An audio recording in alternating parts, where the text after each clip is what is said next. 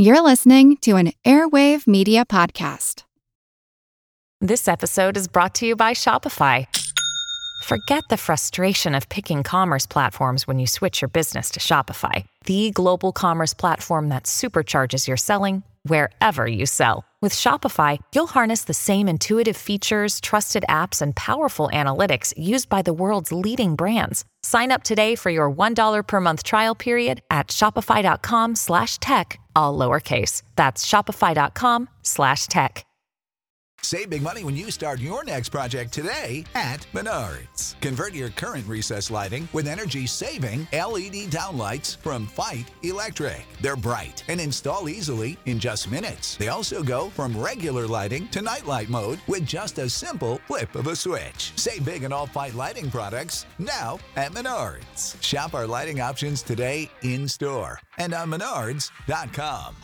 Save big money at Menards. You post your entire life online. Wearable computers record what you do and where you are. But is surveillance improving your life or intruding on it? The line between big data and big brother. It's Eye Spy on Big Picture Science.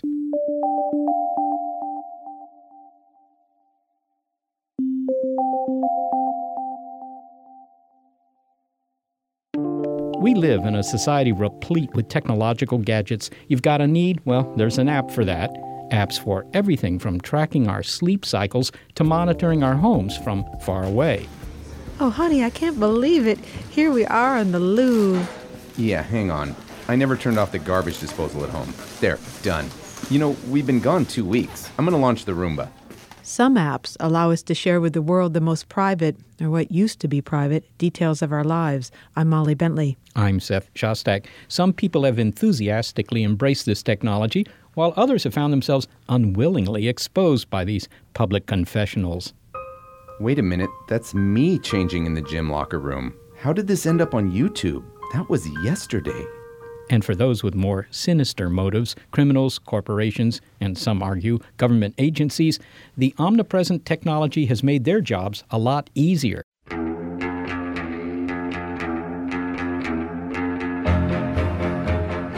Where once it took a gumshoe with binoculars on stakeout or a gloved hand fingering through a cabinet of manila files marked personal, now digging into the lives of others can be done with a click on a computer from a cubicle, and you don't even need the cubicle.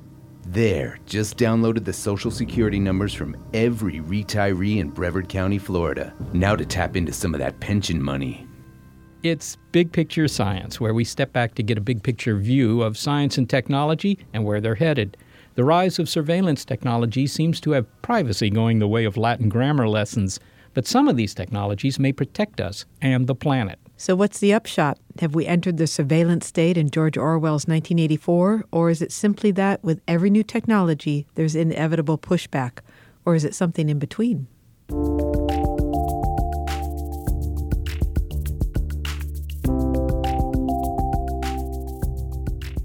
Here in the Silicon Valley, new high tech gadgetry appears about as frequently as Hollywood blockbusters, and often with just as much fawning PR. And critical review. And perhaps no device has been greeted with as much consternation as the one described here. It looks a bit like a pair of glasses, and it looks like it has a little thumb drive device on the right side of the frame. And there's a clear bit at the end of that thumb drive looking device, and there's also a small aperture for a camera right there. The clear end, of course, is the small screen that people use, kind of sits in the upper right corner of your vision. It sounds like the sort of exotic gadget that James Bond would get from Q before an assignment. But these specialized glasses, equipped with a virtual computer screen and a tiny camera, are not some newfangled spy equipment. At least that's what the makers of Google Glass say. Robert Gehl, a social media scholar at the University of Utah, is raising an eyebrow about the wearable computers developed by Google. A mind meld with the surveillance state is his article in the online issue of The Week, and in it he outlines his concerns about the threat to privacy of Google Glass. The high tech glasses run about $1,500, but early adopters aren't put off by the cost. The frames vary because now people can buy custom frames for them. They can get sunglasses, they can get prescription lenses, or you can just have them as frames. And the way users control glass is through voice commands or a touchpad on the side. So specifically, you can say, OK, glass, take a picture, or tap aside to take pictures. And when you ask it for search results, it actually reads it back to you, and you hear it largely through bone conduction in your skull. So it's very quiet for anyone around you, but you can hear it quite well. Okay, so you're walking down the street, you're driving, uh, you say, OK, glass, this switches on, and what does it do for you right away? Some of the stuff you can do check a map, for example, if you're trying to find your way somewhere. A, a pretty interesting feature is if you're in a foreign country and you can't read the signs, it'll actually translate signs for you. You can see videos. You can do Google Hangouts, so you can interact with uh, friends through it. It also has GPS.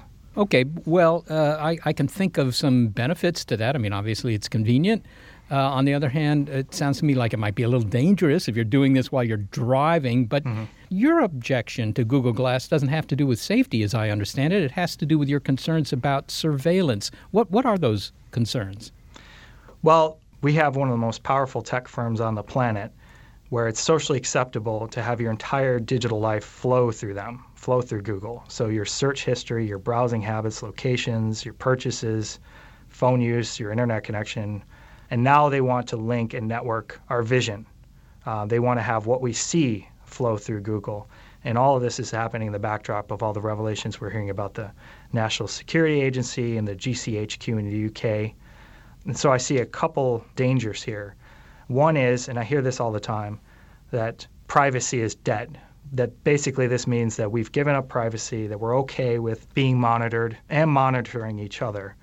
The other danger, if you will, of Google Glass is that as people see it, people will resist it. And we're seeing kind of clumsy examples of that bar fights, banning it from restaurants. But there also could be more systemic resistance to Google Glass and other surveillance systems because people are connecting what's happening in Silicon Valley to what's happening in Washington, D.C., the connections between data gathering by, say, Google, Facebook, and so on, to data gathering by governments and the constant surveillance that we're always subjected to.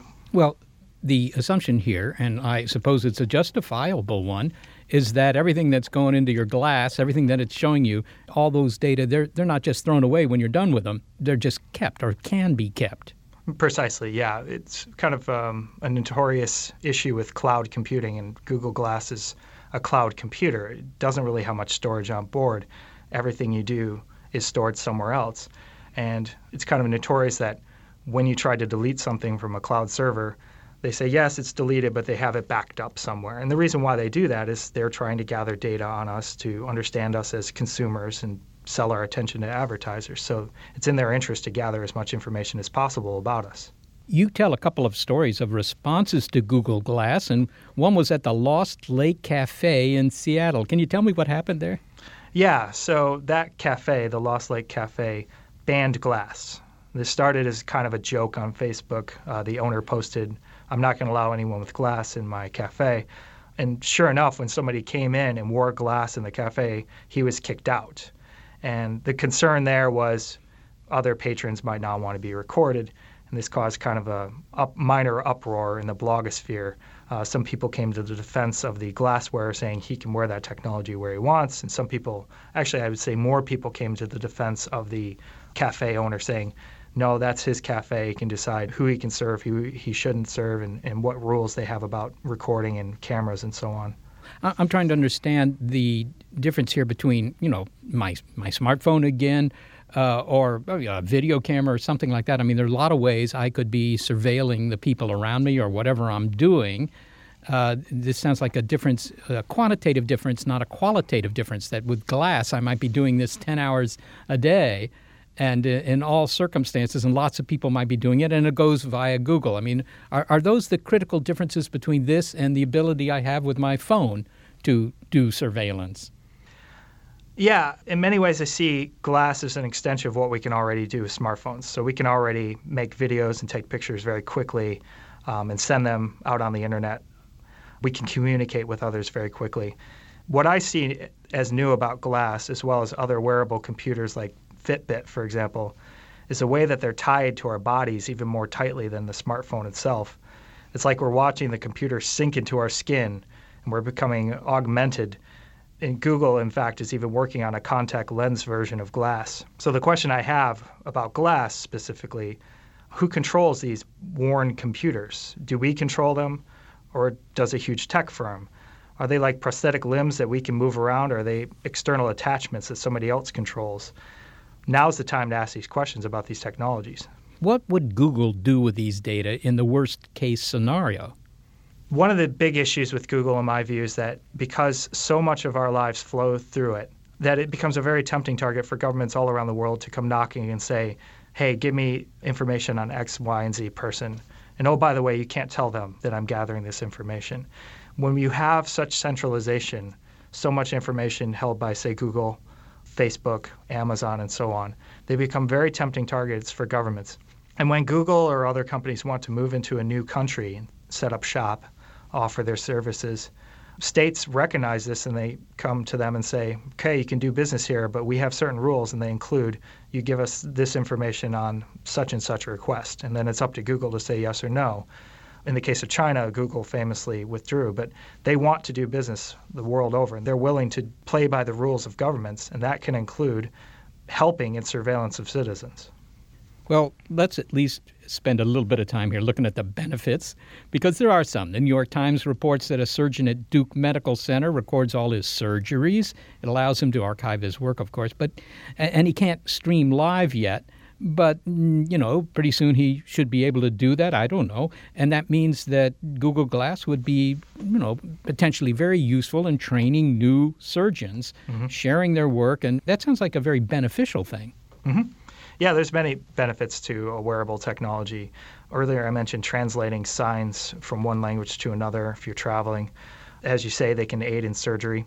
I can easily imagine a use for them for journalists uh, out in the field. It can help with people with disabilities. In fact, computer prostheses help people with disabilities all the time. For me as a professor, I can imagine using something like Glass to teach classes. I could look up information really quickly.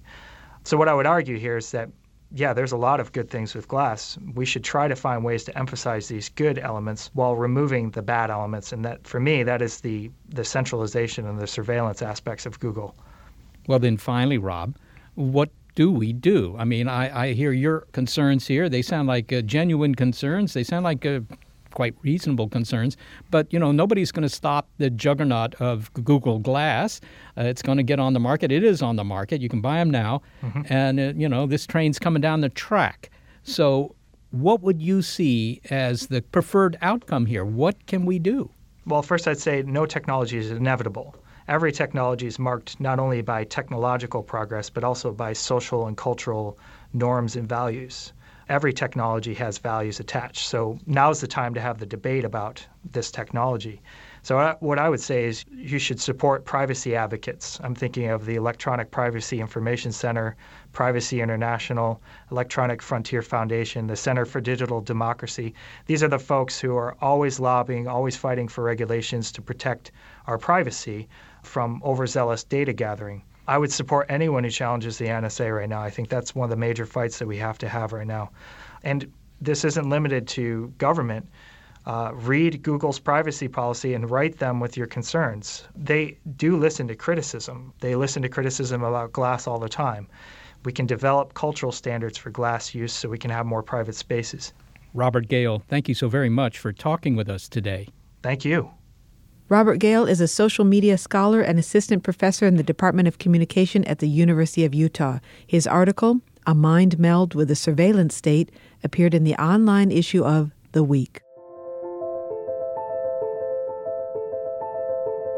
Some might think that Google Glass is downright Orwellian in its ability to provide continuous monitoring. Whether or not it is, one tech observer can list which gadgets are. Up next, technology torn straight from the pages of the novel 1984 that we use today. Plus, surveillance tools that are designed to do good.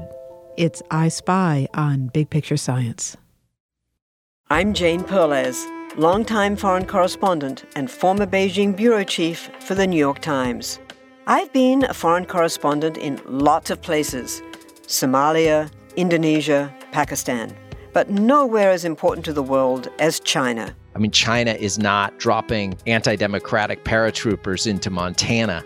But of course, we did see things like the weather balloon slash spy balloon riveting the whole country for a week. This is Face Off an eight part series in which we'll take you behind the scenes to key moments in the tumultuous US China relationship. We'll speak with a diplomat, a spy, a tech reporter, a US admiral, even Yo Yo Ma. Plus, my pal and noted China historian Rana Mitter joins the conversation. We'll look at what's driving the two nations apart and explore whether anything can help bring them back together. Face Off launches April 9th.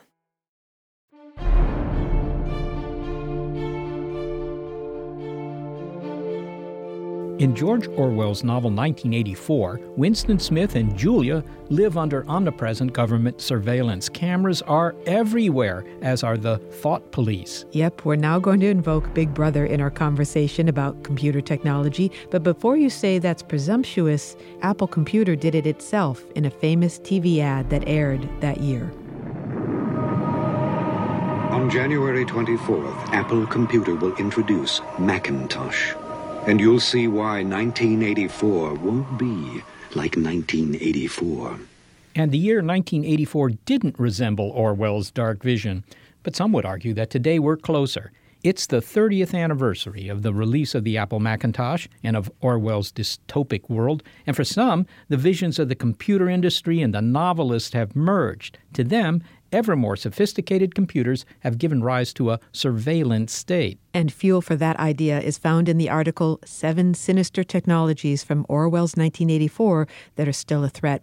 Author Hal Rappaport penned it for the SyFy Channel's online magazine. And okay, he doesn't really think we're living in Oceania, the society described by Orwell, but the creeping parallels give even a science fiction writer the chills.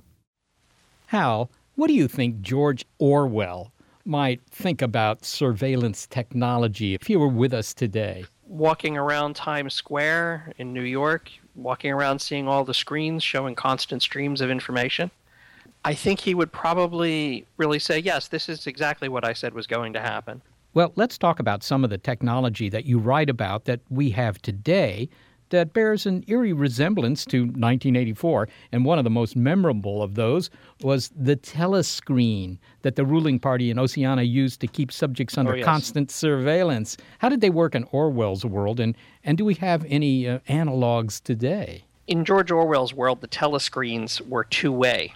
While they were constantly showing a stream of propaganda media, at any time, someone could be tapping in and watching you through your telescreen that you had in your home or in any public place. Telescreens were everywhere, and you never knew when you were being watched. In the book, Winston Smith is writing in his journal, and he makes sure that he's out of the way of the telescreen so that nobody can see him. The uh, resemblance of our, you know, our flat panel wall-mounted televisions uh, is a little ominous. How much they look very much like the ones he described, but fortunately, most of ours are not two-way as of yet. However, if you consider that I've got two laptops open on my desk and both of them have cameras pointed at me, uh, it does beg the question of how much further does it need to go? You've written also about eye tracking systems. Tell me what an eye tracking system is. Tracking systems for the human eye, where they could actually do facial recognition, they can actually track what you're looking at on the screen. They can track basically if somebody was looking at your face and you were looking at an ad on a screen, they could tell by watching where your eyes look to see what you were interested in.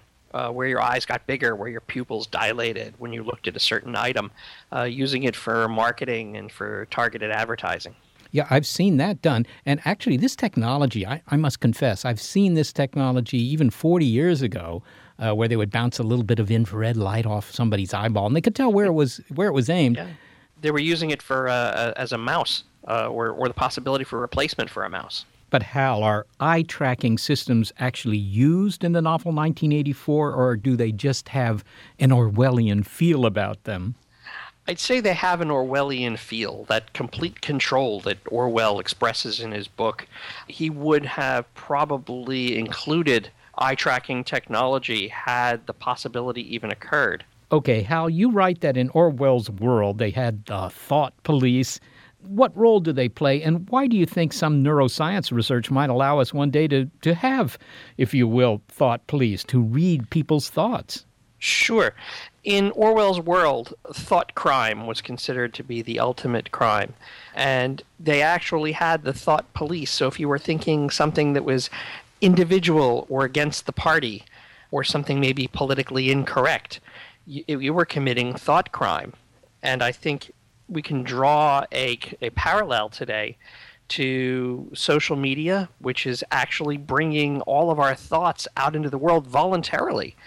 That, you know, as well as some of the modern uh, research now, which is going on, which actually has the ability to almost read minds. There's a team in Princeton that's using MRI like technology to map thoughts where they can record the brain's response to a specific thought, and then if you think that thought again, they can actually tell that you're doing it without actually knowing it. Well, how accurately could they do that? I mean, to what extent would they know what I was thinking? If I was talking to myself, could they actually get the words? Well, it's in its infancy, but a team in Princeton actually started it out, and they could actually map out when somebody said a word or had a thought, and then they, if somebody had it again, they could recreate it. In other words, if you said carrot, and then they checked your brain and then said carrot again, but they weren't listening to you, they could tell that that was the word that you said. And then another team at Berkeley expanded on it and actually mapped images to some of this, so where they could actually retrieve some of the images. Now, this technology is all in its infancy, but it does beg the question of where will it go in 20 years? The phrase, who controls the past controls the future, who controls the present controls the past, classic Orwell. How does that apply today, Hal? Well, consider this. Most of our information comes from the internet. Uh, if you look at a source like Wikipedia, and again, not to, to demonize Wikipedia, I think it's wonderful, but ask yourself when the last time you cracked open a real encyclopedia was to find out a fact. We go to this one source of information and accept that that source is gospel for all kinds of facts. We provide it as uh, proof for college papers all the time. Wikipedia is an accepted source of information. And if someone were to take control of that source of information, they could control the future by controlling the past. Well, finally, Hal, do you uh, know that we've been recording this conversation? Yes, I do. And uh, I hope uh, no one decides to tag me to follow me because of anything I've said in this conversation. Hal Rappaport, thanks so very much for talking with us. Been a pleasure. Thank you. Hal Rappaport is a technology consultant and the author of the paranormal thriller Hath No Fury. He wrote his article, Seven Sinister Technologies from Orwell's 1984, for the SyFy Channel's online magazine, and you'll find a link to it on our website, bigpicturescience.org.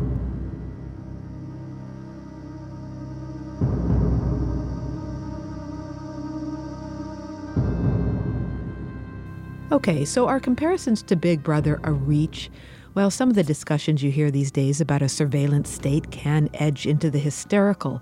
And yet, there are a lot of tracking technologies out there that follow our every move. Google Glass, other wearable computers coming down the pike, smartphones, online cookies, online data that cannot be expunged, webcams, public CCTV cameras at ATMs, in stores, banks, and on the street. And to top it off, the National Security Agency's surveillance program PRISM that sifts through your cell phone and email communications. Okay, now I'm nervous. What kind of society are we creating? More networked or more nosy? Susan Landau is a professor of cybersecurity policy at Worcester Polytechnic Institute, and she's the author of Surveillance or Security The Risks Posed by New Wiretapping Technologies and Privacy on the Line The Politics of Wiretapping and Encryption. Now that her expertise is in the open, let's ask her about secrecy. Professor Landau, how close are we to living in a surveillance society? Well, surveillance society depends both on technology and law and policy. So, if you think about technology, everybody, at least in the United States and Europe, in many parts of the developed world, are carrying cell phones, or in particular smartphones with GPS in them, and they list your location everywhere. That's real surveillance. On the other hand, it depends on the laws and the policy governing the use of that data. So, the, the question really depends on a much larger picture than just the technology. So, what could the government, for example, learn with this uh, cell phone data, the, the metadata that they collect? I mean, is that interesting to them? Is it something? It's that- incredibly interesting to them. You follow somebody, and, and if you look at where they are in the morning and where they are at 11 and where they are at 6, you know where their home is, where their work is. If you notice they come back from work every day at 6 o'clock, and then one day they leave work at 4 and they go to a bar, and then the next Monday they don't go to work, you've just figured out what happened.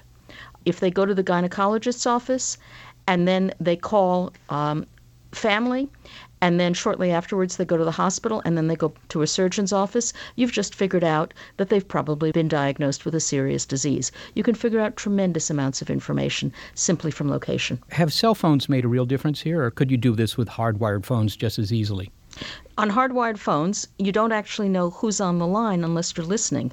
So when somebody calls my house, they don't know if they're talking to me, my husband, a friend who's visiting. That is, the government doesn't know that from the connection. That's the first difference. The second difference is nobody carried hardwired phones around with them the whole day. They used payphones if they needed to make a call. So unless you were deliberately tapping an individual, you didn't have that information. But the obvious question is why would the government even be interested in this sort of personal information? Why should I be concerned if the government learns that I've, I don't know, gone to the supermarket this afternoon or I've talked to my wife or something like that? In the society we live in in the United States, I think we're not so worried about the U.S. government knowing whether or not you've talked to your wife or gone to the supermarket after you've talked to your wife.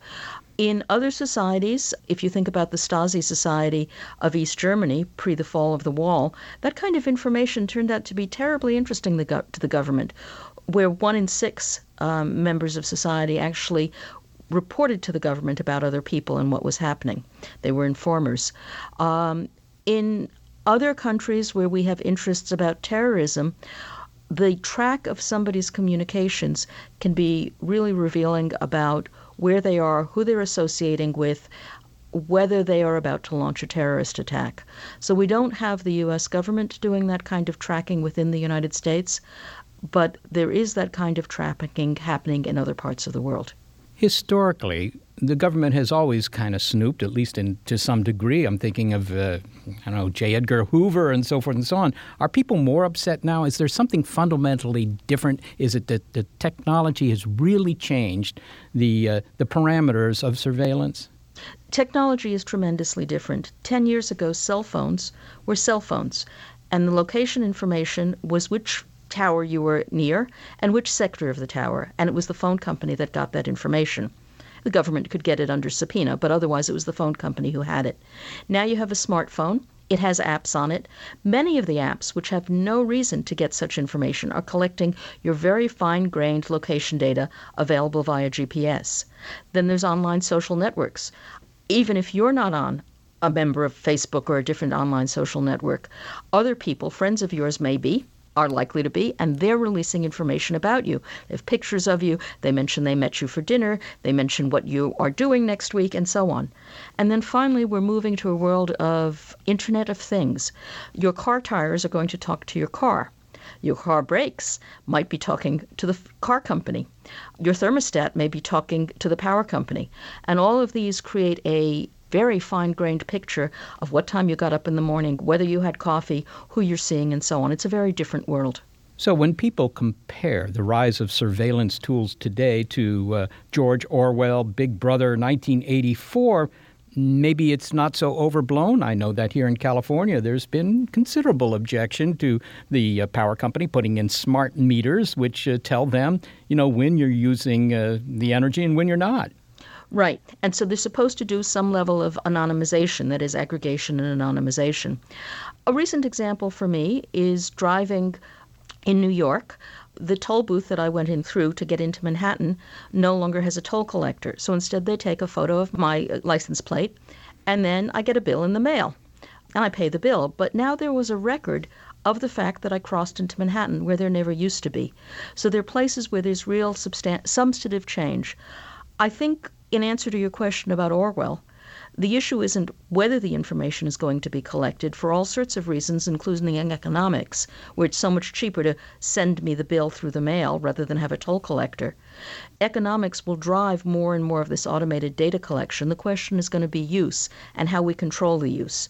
And that's going to be key. And that's laws and policy as well as some technology. How do you react to the claim of many of the tech companies that they're going for open access, that they're collecting all these data, and you know, uh, if they're only going to serve you better advertising, you could say that, well, I mean, that's even in my interest. I, I might find them annoying, but on the other hand, they are occasionally useful.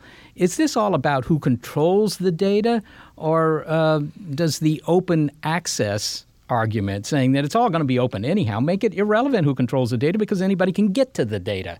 Well, it's not the case that anybody can get to the data because the companies in Silicon Valley and other places that collect the data are not going to share it with their competitors. So I don't I don't believe the argument that the data is open. There's a more subtle and deeper issue going on. And that's that when you inure people to the idea that they are acting in private, that their behavior is private, that when they enter Central Park, when they meet a friend at a pub, that that action is a private action. When you when people lose that sense, they change their behaviors. One of the things that the church committee said back in the 1970s when they investigated all the surveillance that the US government had been doing, they said that when you do surveillance of, of political organizations and you do this mass surveillance on society, what you do is you chase out people in the middle. And you have people on both ends. The extremists are happy to continue acting politically, but people in the middle stop. And that's, of course, very bad for democracy when people have the sense that they're being constantly surveilled, they don't try experimental ideas in public, whether they're art, whether they're literature, whether they're just speaking. And that's the long term damage. So, is that how you answer the question? If somebody just, you know, puts it to you and says, look, you know, I, I don't like these cameras everywhere. The cameras on every street corner in London and so forth. But on the other hand, those kinds of cameras helped us catch the Boston bomber. So I've got this trade off. And uh, how, how, do you come down on that? Do you say, look, this trade off's not worth it? Or do you say, well, uh, we're just going to have to find a happy medium in there? So, with respect to the Boston bomber, yes, it absolutely helped catch the Boston bomber. It helped catch many years ago the two kids who had kidnapped a, a three year old from, from a mall in England. But in fact, the crime in England has not decreased as a result of the CCTVs. They have not prevented crime. And the question is what kind of society you want to live in. If we had total surveillance of every action, if there was a CCTV camera on every corner, I live on a small rural town ro- street, 15 houses on the street. If there was a CCTV camera down the street that showed when I entered the conservation land at the end of the day, walking my dog, and so on, that would have no appreciable impact on crime. but It would have a tremendous impact on people's sense of privacy and self. We saw its impact in East Germany. We see its impact in North Korea. You see its impact in China. Do you think that this is going to lead to some sort of, I don't know, new legislation or something? I mean, I, I don't know what my rights to privacy really are. I, I can't think of what's in the Constitution that specifies to what degree I am entitled to privacy. So the Constitution doesn't specifically mention privacy, but privacy rights have been interpreted through various of the amendments. This includes the fourth, against unreasonable search and seizure. It includes the 14th, which was used to protect freedom of association during the civil rights era when the state of Alabama demanded the membership rolls of people in the National Association for the Advancement of Colored People. And the NAACP didn't want to release that list exactly because their members would have been in danger, physical danger, and danger for their lives during that, that period. And the Supreme Court said, no, freedom of association allows them that privacy, and the, the organization didn't have to release its membership. There's freedom to read. What you read is a very private thing. Um, and it's one of the reasons that I'm uncomfortable using a Kindle. I don't want Amazon to know how slowly I read a particular page or that I'm reading all these mystery novels instead of the more serious things that I think of myself as reading. Those privacy pieces are run through the Constitution and they protect us against the government, but of course they don't protect us typically against private actors. So, Susan, what's the most disturbing trend that you've seen in the rise of monitoring devices or surveillance tools? The implementation without consideration of privacy or, in many cases, security, which is, of course, a Silicon Valley or industry rush to market. It's not just limited to Silicon Valley, it certainly extends to Redmond and to other parts of not only this country but other countries. But it's the rush to market that causes people to put out products without properly thinking of privacy or security.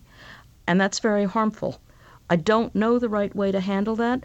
In the security sphere, everybody is on the same side. That is, we want more security, but we haven't instituted liability to actually enable it to happen. Susan Landau, thank you so very much for talking with us. Thank you. If you'd like to keep an eye out for Susan Landau's work, she's a professor of cybersecurity policy at Worcester Polytechnic Institute and the author of Surveillance or Security The Risks Posed by New Wiretapping Technologies and Privacy on the Line The Politics of Wiretapping and Encryption.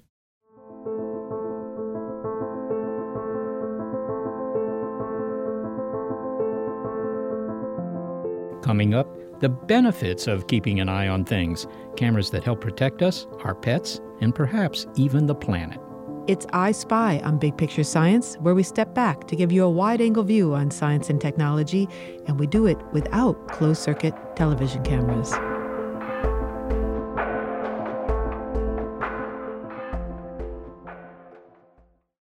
Hello, everyone. You may recognize me as Gabby from the History of Everything podcast.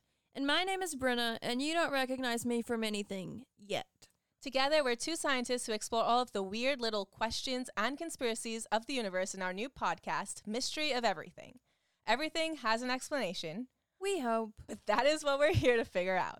We will dive into the science behind many popular conspiracy theories, such as vaccines causing autism, flat earth theory, and was the moon landing fake? And if so, why the heck would anyone even do that?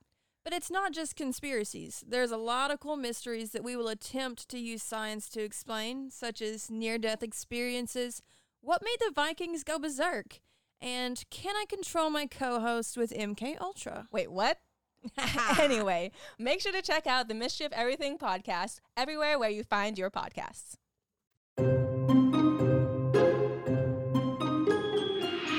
Okay, we've been looking in this episode of Big Picture Science at the increasing ability of cameras and recording devices to track our every move.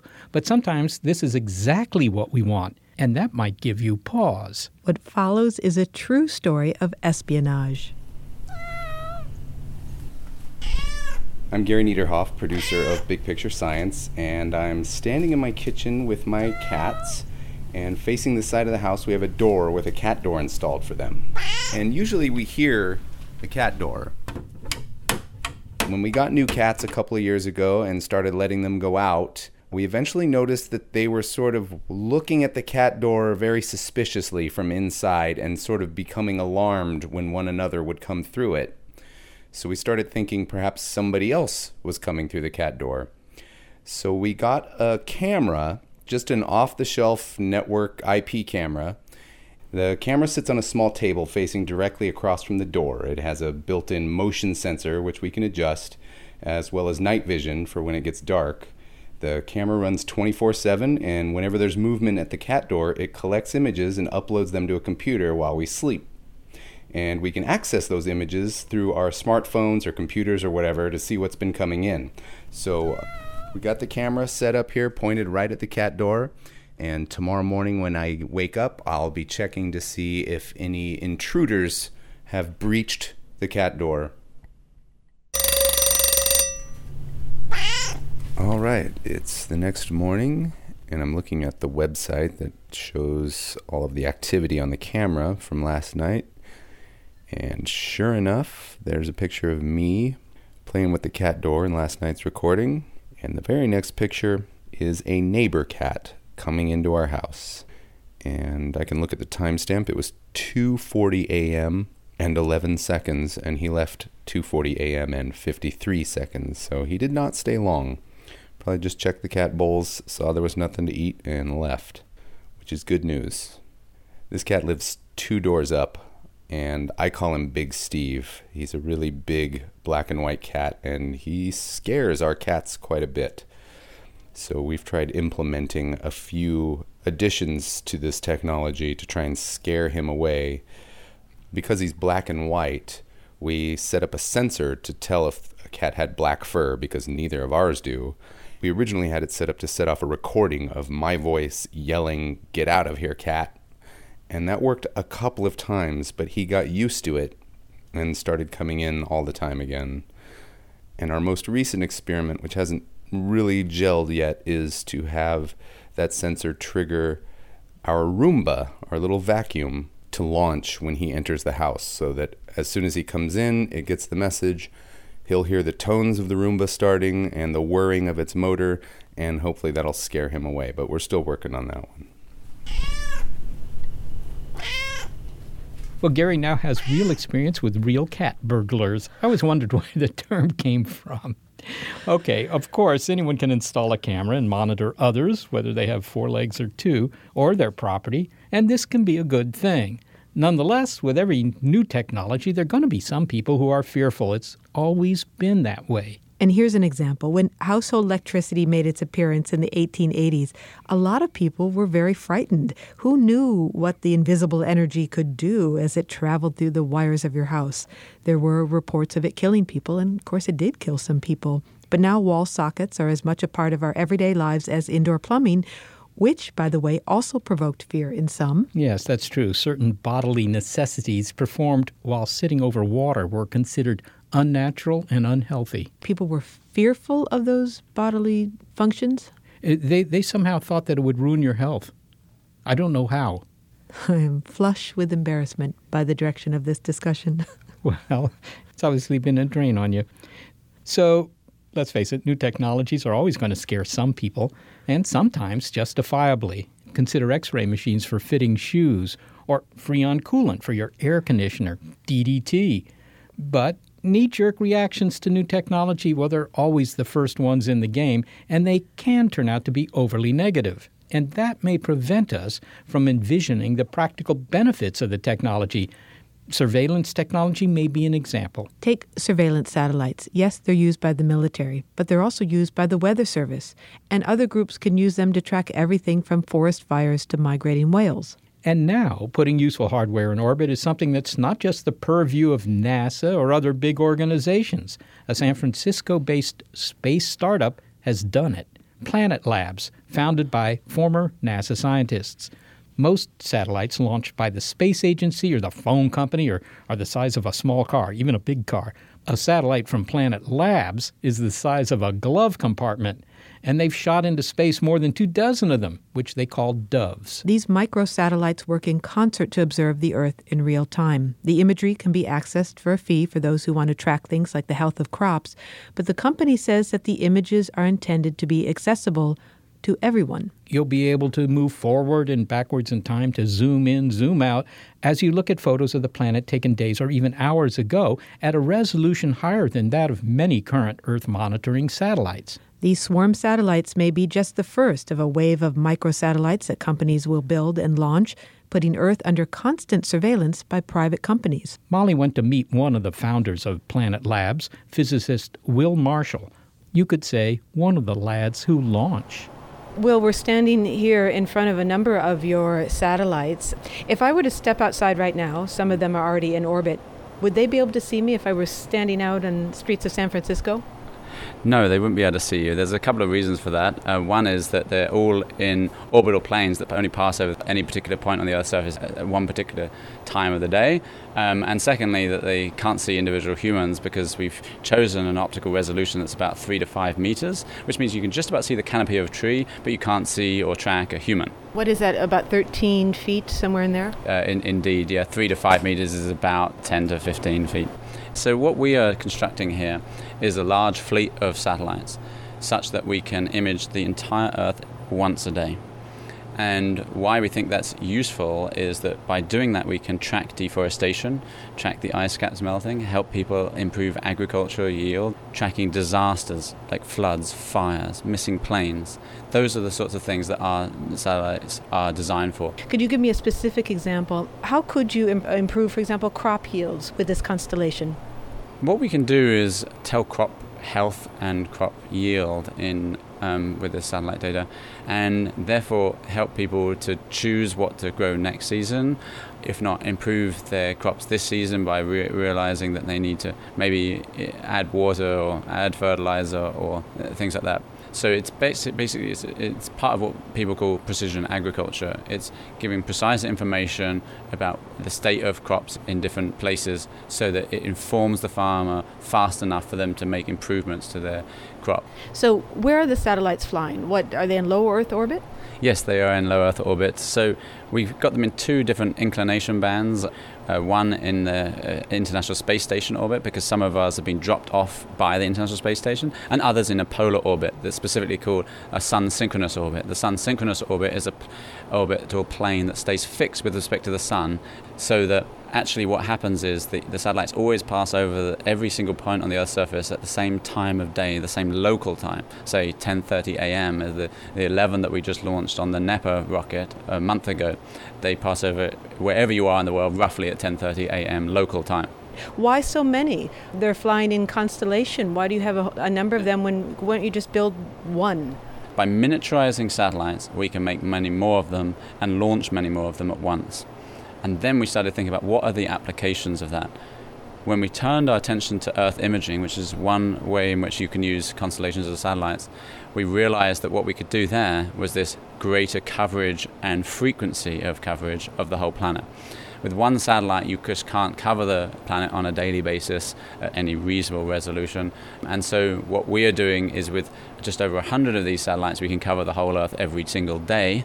And that is not possible with a single satellite. So now you mentioned what we did at NASA. You used to work at NASA, I believe, on, but it points out that what NASA is able to do, and so NASA does take us to other planets and, and moons and so forth. But NASA also has Earth observing mm-hmm. satellites. Mm-hmm. Why not let NASA do this? Why have a private company launch satellites into space? We, we are focused here on Planet Labs is humanitarian and commercial applications when you do Earth imaging, there's scientific applications, there's humanitarian applications, there's commercial applications, there's military applications, there's all sorts of different applications. NASA's primary mandate is about science and exploration, and they do tend to take a longer design uh, cycle. We can use a much faster cycle in the private sector, and that is definitely utilized. In fact, we call it agile aerospace. What we basically mean by that is making Planet Labs more like a software development company. We release early, release often. This agile aerospace sort of allows us to strap our satellites to Moore's Law and all the developments that are happening there in, in terms of increasing processor speeds or equivalents in sensor development and so forth, uh, so that we constantly put more capability into this little box. Let's look at some of the satellites themselves. Now, what we have here, maybe you can just describe what we're looking at. It looks like you have a number of satellites and they're in kind of an incubator. I don't know if that's the purpose of this of this transparent box, but what is this? We actually call it the nest. Um, so we call our satellites doves. We call them doves because we have a sort of humanitarian mission for them, and we call this the nest because it's where we store the doves before we launch them. Can I hold one? Yes, sure. Okay, so you're lifting yeah. up the the yeah, nest. Yeah. Okay. Well, so what? Can can I just put it uh, into your hands? Yes. On this platform. Yes, you may do that, yes. Okay. This one doesn't have solar arrays on it, so it's helpful because you can see what the inside looks like. Well, I wonder if you could give us a physical description, mm. and is there a way to describe the size of these satellites without using the term bread box, bigger or smaller than? yeah, so their sizes are 10 by 10 by 30 centimeters. Uh, the front two thirds is the telescope mm-hmm. um, here, the back end is the camera. If you look down here now, you can see the optical axis, and there you can see it's a Cassegrain Maksutov telescope.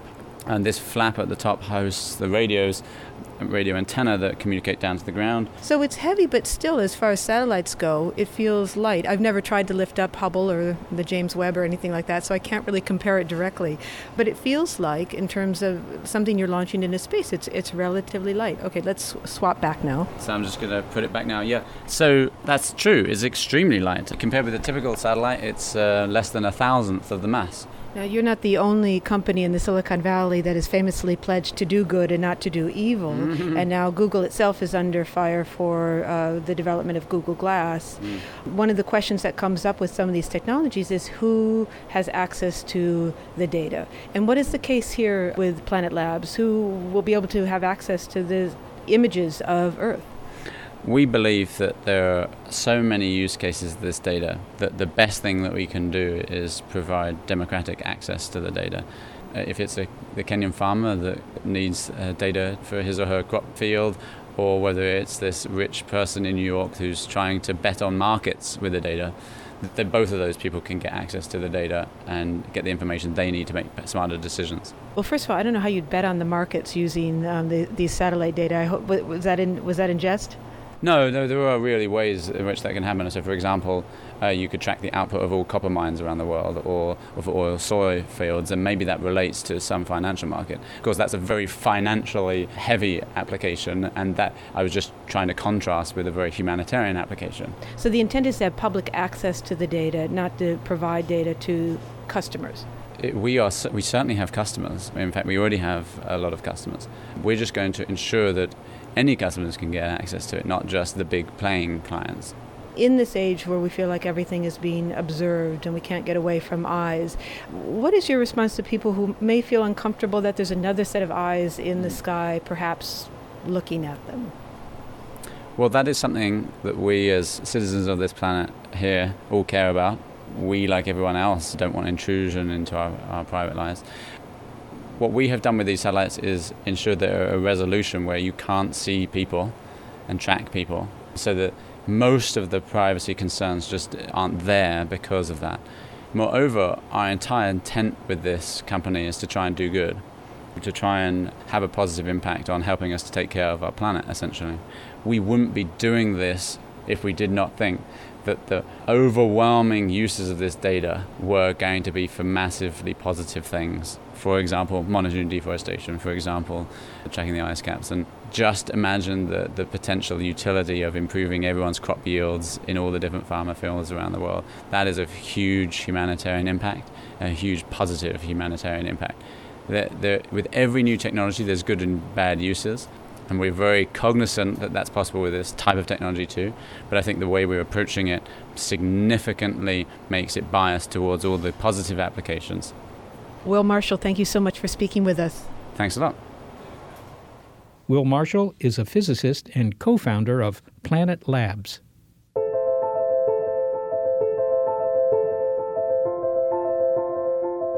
Okay, well, we've come to the end of the episode Eye Spy, and what have we learned? Well, clearly, the technology that allows surveillance is only going to get more advanced, more detailed, more pervasive. Well, yes, in the whole suite of new technologies, everything from Google Glass to these micro satellites, they may be beneficial, they may be harmful. We don't know. It's still very early days. And the main thing that we learned from Susan Landau is that the laws have not caught up to these technologies. Yes, I think the bottom line is no point in raging against this machine. The idea is to shape it to our needs. And rage a little bit. Thanks to our stealthy production team, Gary Niederhoff and Barbara Vance. Also, support from Rena Shulsky David and Sammy David and the NASA Astrobiology Institute. Big Picture Science is produced at the SETI Institute. And a big thanks also to our listeners. Whose ears have been attuned to Eye Spy. And if you'd like to sneak a peek at the Big Picture Science archive, you'll find it on our website, bigpicturescience.org. If you're a podcast listener but you prefer to tune in to over the air radio because no one can track your listening habits, check out the listing on our website of radio stations that carry the program. And if your local station is not on that list, consider letting them know you like the show. Oh, and do you have a comment, a criticism, or a suggestion? Well, keep them to yourself. But do write us with praise at bigpicturescience at SETI.org. And now for some catty remarks.